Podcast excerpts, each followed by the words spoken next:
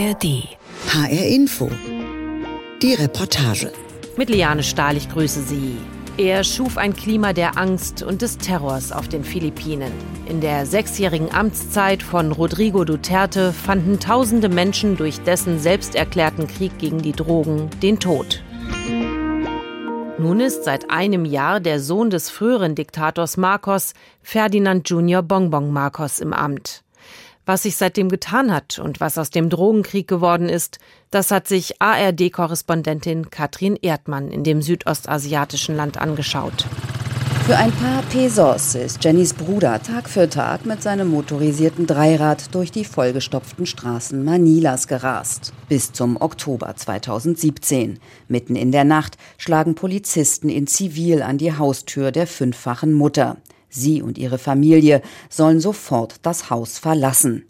Wenig später hört sie Schüsse. Zwei in Laken gehüllte Körper werden rausgetragen. Ihr 25-jähriger Bruder und ein Onkel sind tot. Jenny, die ihren richtigen Namen nicht nennen will, erzählt.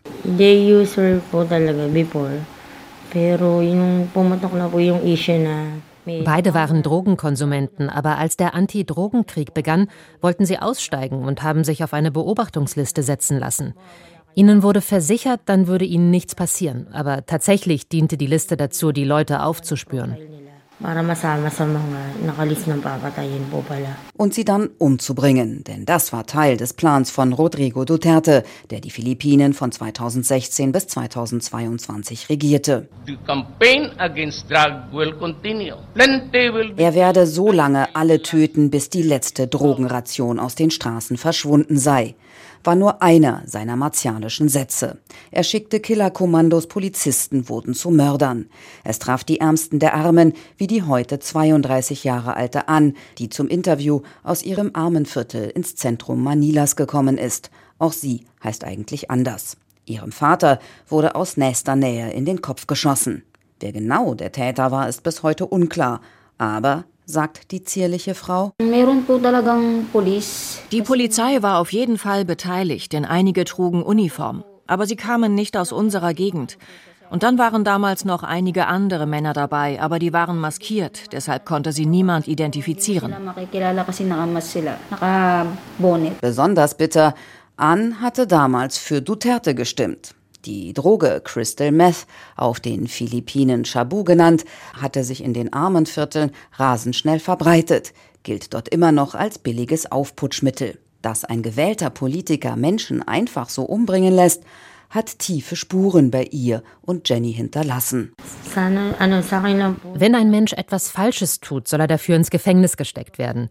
Menschen haben das Recht, sich zu ändern. Diese Chance muss man ihnen geben. Aber Duterte hat diesen Menschen eine solche verwehrt. Man denkt immer, so etwas geschieht nur im Kino. Wenn man es jedoch selbst erlebt, ist das etwas anderes. Meine Kinder sind bis heute traumatisiert. Jedes Mal, wenn sie jemanden in Uniform sehen, denken sie, jetzt wird wieder jemand umgebracht, denn sie erinnern sich daran, was mit meinem Bruder und meinem Onkel passiert ist. Trost fanden und finden die Frauen bei Pater Flavi Villanueva. Der katholische Missionar stellte sich der Politik Dutertes entgegen. Er hat bis heute nach eigenen Angaben rund 300 Familien betreut. Beim Besuch seiner Gemeinde Anfang Juni regnet es in Strömen. Binnen Sekunden steht der Innenhof unter Wasser. Statt über den Hof führt ein Mitarbeiter deshalb zunächst durch endlose Gänge Treppen rauf und runter. Eines der wichtigsten Projekte des Paters, er lässt Leichen von Drogenopfern exhumieren und übergibt sie der einzigen unabhängigen Gerichtsmedizinerin des Landes. Möglich ist das immer dann, wenn die Grabpacht nach fünf Jahren ausläuft und den Menschen das Geld für eine Verlängerung fehlt. Durch die Autopsie kam so manches Mal ein falscher Totenschein ans Licht. Bei uns in Tagalog gibt es ein Sprichwort, das so viel bedeutet wie Knochen sagen die Wahrheit. Sie enthüllen das Muster, enthüllen Folter und ob es eine Tötungsabsicht gab. Spuren, die verwischt werden sollten, werden so aufgedeckt. Die Toten sind fast ausschließlich Männer. Durch die Morde, gibt Pater Flavi zu bedenken, hätten viele Familien meist den Haupternährer verloren. Als Nation hat es in der Tat nicht nur unseren Glauben, sondern auch das Gefüge unserer Kultur und Moral erschüttert. Und ich weiß nicht, wo und wie wir uns wieder erheben oder auf die Beine kommen können nach Duterte. Um den Toten die Würde zurückzugeben, lässt Flavi sie nach der Autopsie einäschern. Die Urnen übergibt er den Angehörigen. Gerade wenn Kinder diese dann in den Händen halten, sei er immer wieder bewegt. Sie haben die Urnen sofort fest umarmt, so als wären die Menschen noch am Leben. Die 43-jährige Jenny, die die Urne ihres Bruders kürzlich mit nach Hause nehmen konnte, hat es genau so gemacht. Ich freue mich darüber, dass ich ihm nun als seine große Schwester noch eine bessere letzte Ruhestätte zukommen lassen kann. Im Rahmen des Programms von Pater Flavi wird es auch einen Friedenswald geben. Dann kommt er an einen schönen Ort. Der Missionar spricht oft von Heilung, die nötig sei, nicht nur für das philippinische Volk, sondern vor allem für die Hinterbliebenen. Wir werden nicht nur von unseren Nachbarn misstrauisch beäugt, sondern haben auch Angst, berichten Jenny und Ann übereinstimmend. Die beiden haben in der Kirche an einem Workshop zur Aufarbeitung der Ereignisse teilgenommen und so neue Freunde gefunden. Das habe ihnen geholfen. Zur Polizei sind beide nie gegangen. Warum auch? Die Beamten waren aus ihrer Sicht mindestens Mittäter. Wir haben einfach Angst. Es sind ja so viele in unserer Gegend gewesen und wir wissen ja auch nicht genau, wer ihn erschossen hat. Aber ich weiß, dass es die Polizei war. Aber gegen die kann ich keinen Kampf führen. Das traue ich mich nicht. Jenny findet, dass sich unter der neuen Regierung von Ferdinand Bonbon Marcos nicht viel geändert habe. An nimmt das anders wahr. Es werden zwar immer noch Menschen festgenommen, aber die werden jetzt ins Gefängnis gesteckt und nicht mehr umgebracht. Missionar Flavi Villanueva teilt Ans Einschätzung. Die Zahl der Morde sei zurückgegangen. Der Präsident habe zwar Dutertes Antidrogenkrieg nicht offiziell kritisiert, jedoch seine Leute angewiesen, das Töten einzustellen. So ganz ist das aus Sicht von Carlos Conde noch nicht überall angekommen. Conde hat 20 Jahre als investigativer Journalist gearbeitet und hat sich jetzt bei der Menschenrechtsorganisation Human Rights Watch auf den Antidrogenkrieg spezialisiert. Die Universität der Philippinen, die die Toten zählt, habe für die letzte Maiwoche 14 Morde ausgemacht. Das ist zwar deutlich weniger als unter dem früheren Präsidenten Duterte. Also aber gleichzeitig ist es so, dass Marcos dem Skript seines Vorgängers folgt. Wenn wir von Menschenrechtsverletzungen sprechen, gibt es immer noch Attacken gegen Aktivisten und Journalisten. Gerade erst wieder wurden drei getötet. Also da hat sich nichts verändert. Und er zählt weiter auf. So far under Marcos, according to their monitoring, there have been Seit dem Regierungsantritt von Marcos hat es laut Zählung bisher 308 Tote gegeben. Wenn wir jetzt noch die 14 von heute dazu nehmen, dann ist die Situation nicht mehr so schlecht wie vorher. Aber ja, 322 ist immer noch ziemlich schlecht. 322 people under the, the next president is still very bad. Zum Vergleich, Rodrigo Duterte hatte die Zahl der Toten während seiner Amtszeit auf rund 6200 beziffert. Menschenrechtsgruppen gehen jedoch von bis zu 30.000 Opfern aus. Hinzu komme, mehr als die Hälfte der in die Morde verwickelten Personen seien Gesetzeshüter. Das sollte man nicht vergessen, so der Menschenrechtsaktivist. We have only four cases und nur vier Polizisten wurden bisher verurteilt, und das bei Tausenden von Fällen. Der Antidrogenkrieg war und bleibe eine Politik auch der neuen Regierung, sagt Carlos Conde.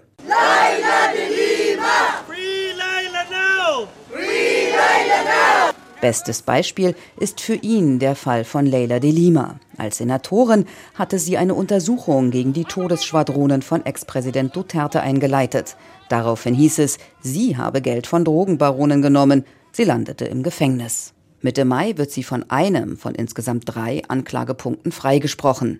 Als sie aus dem Gerichtssaal tritt, wirft die 63-Jährige den Kopf in den Nacken und ruft gen Himmel.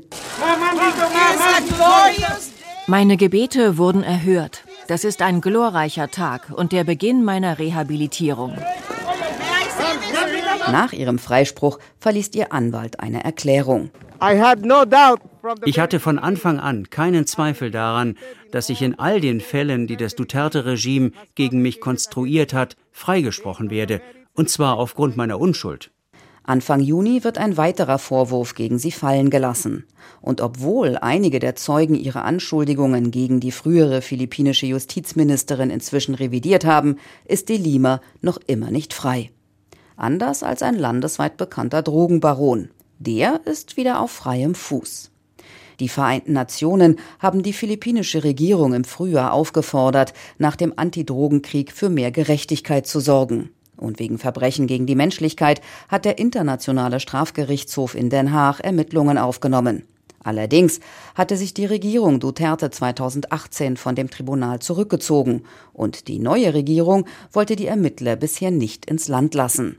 Im Gespräch mit der ARD verteidigt Außenminister Enrique Manalo diese Haltung. Well,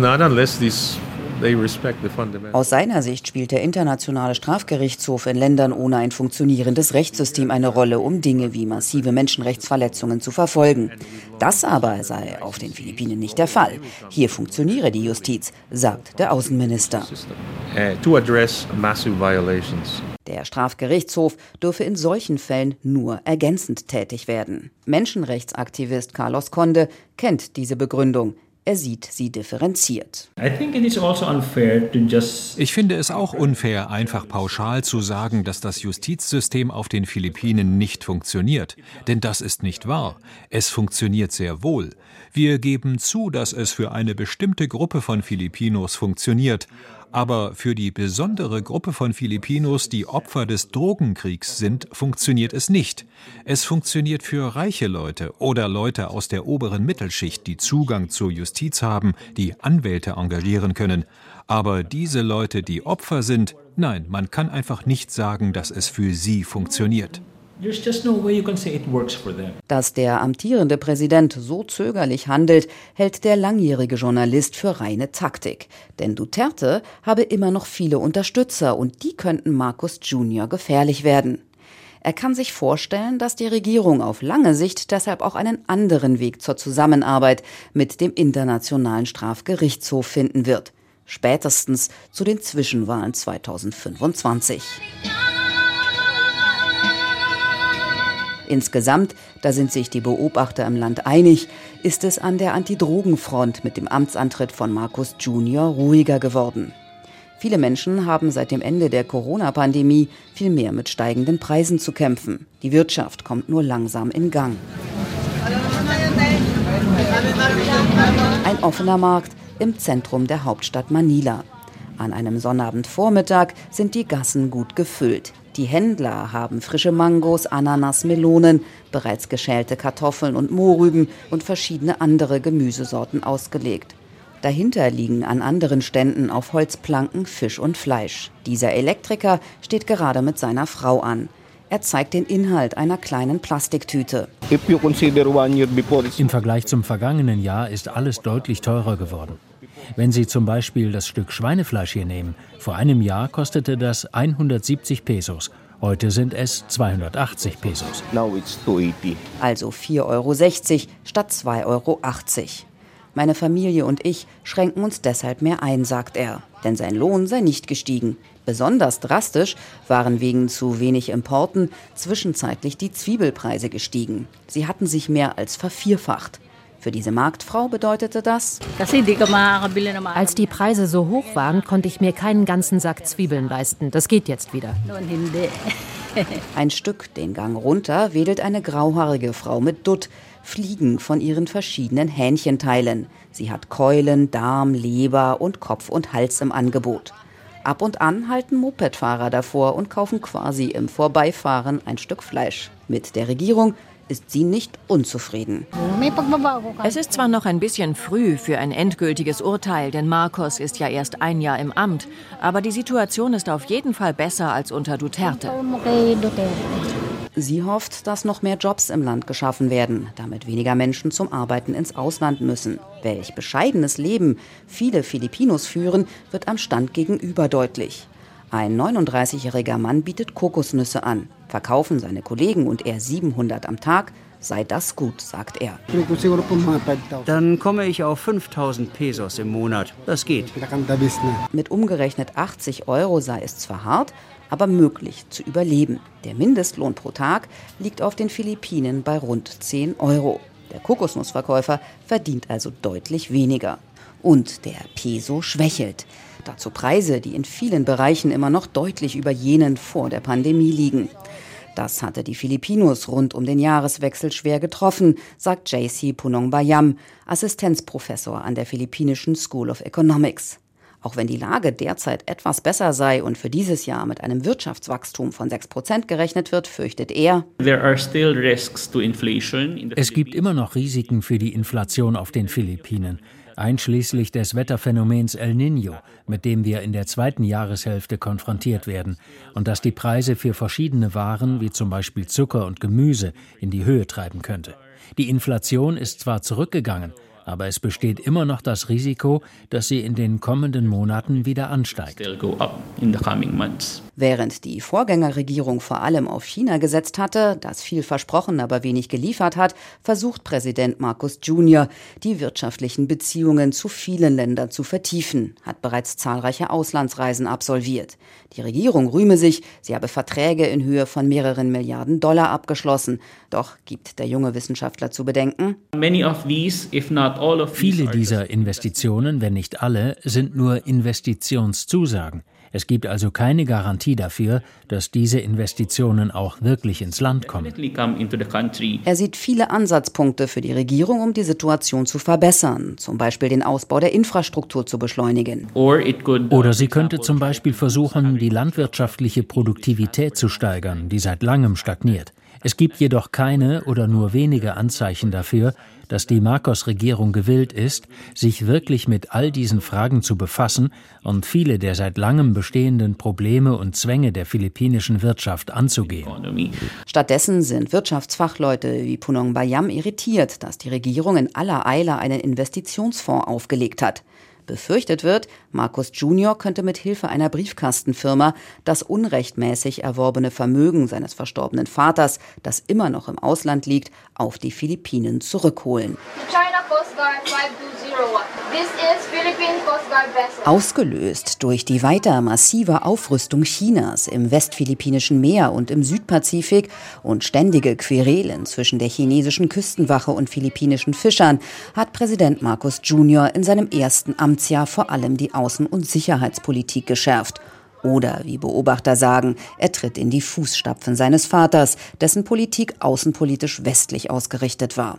Enrique Manalo, Außenminister der Philippinen, ist ein erfahrener Diplomat. Wenn er über China spricht, wählt er seine Worte mit Bedacht. Erst kürzlich, so erzählte er im Exklusivinterview mit der ARD, habe man mit der Volksrepublik Geschäftsvereinbarungen in Höhe von 22 Milliarden Dollar vereinbart. Während wirtschaftlich Hoffnung auf eine engere Zusammenarbeit besteht, kommt er dennoch nicht umhin, die Spannungen im Indopazifik einzuräumen. Es sei bisher kein Einlenken von Peking ersichtlich. Uh, Nun, ich muss sagen, China ist immer noch eine Herausforderung für uns. Wir sind natürlich jederzeit bereit, mit ihnen zu sprechen, und wir haben bereits eine Reihe von Mechanismen eingerichtet, um unsere wichtigsten Anliegen zu diskutieren. Und das haben wir ganz klar zum Ausdruck gebracht. Aber ich denke, das wird noch einige Zeit dauern. Wir hoffen, dass China eines Tages erkennen wird, wie wichtig es ist, diese Differenzen mit rechtsstaatlichen Mitteln zu lösen. Im April reiste Präsident Marcos Jr. nach Washington zu US-Präsident Biden. Dort sagten die Philippinen den USA die Nutzung von vier weiteren Basen zu.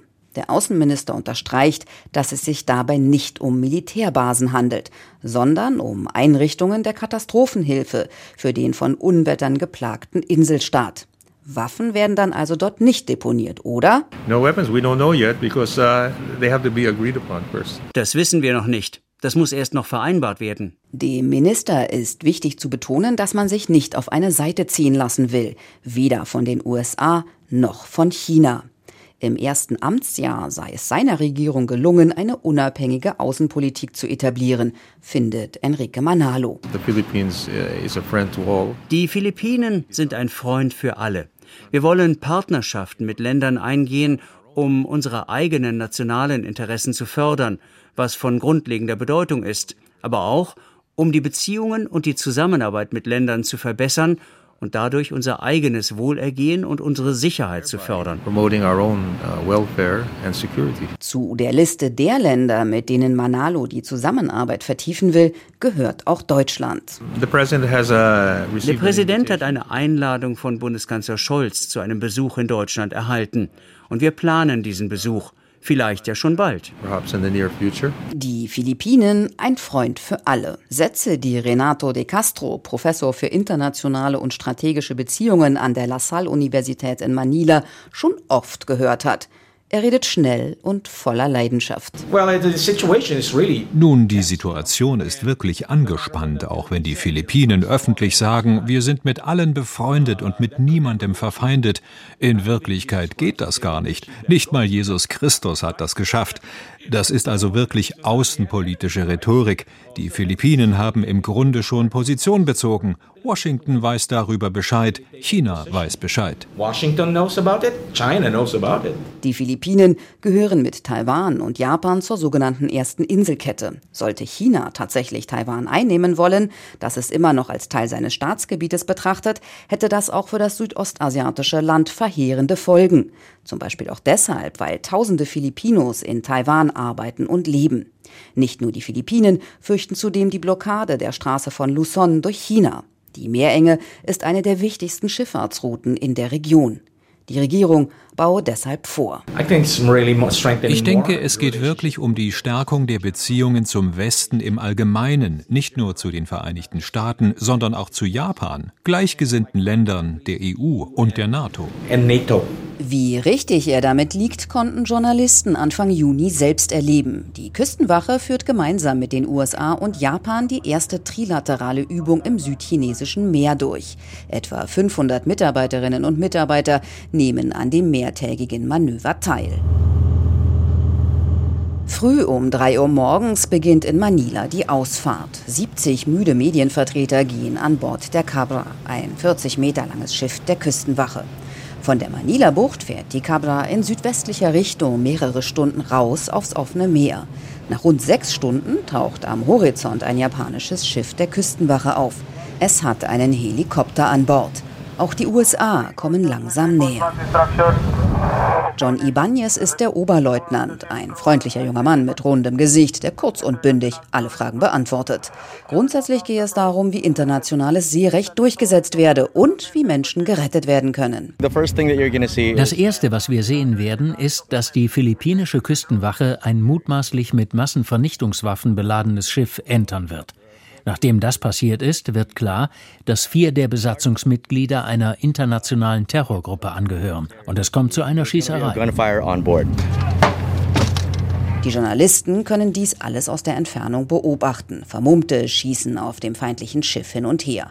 Der Küstenwache gelingt es, natürlich, alles unter Kontrolle zu bringen. Allerdings werden laut Drehbuch vier Personen vermisst.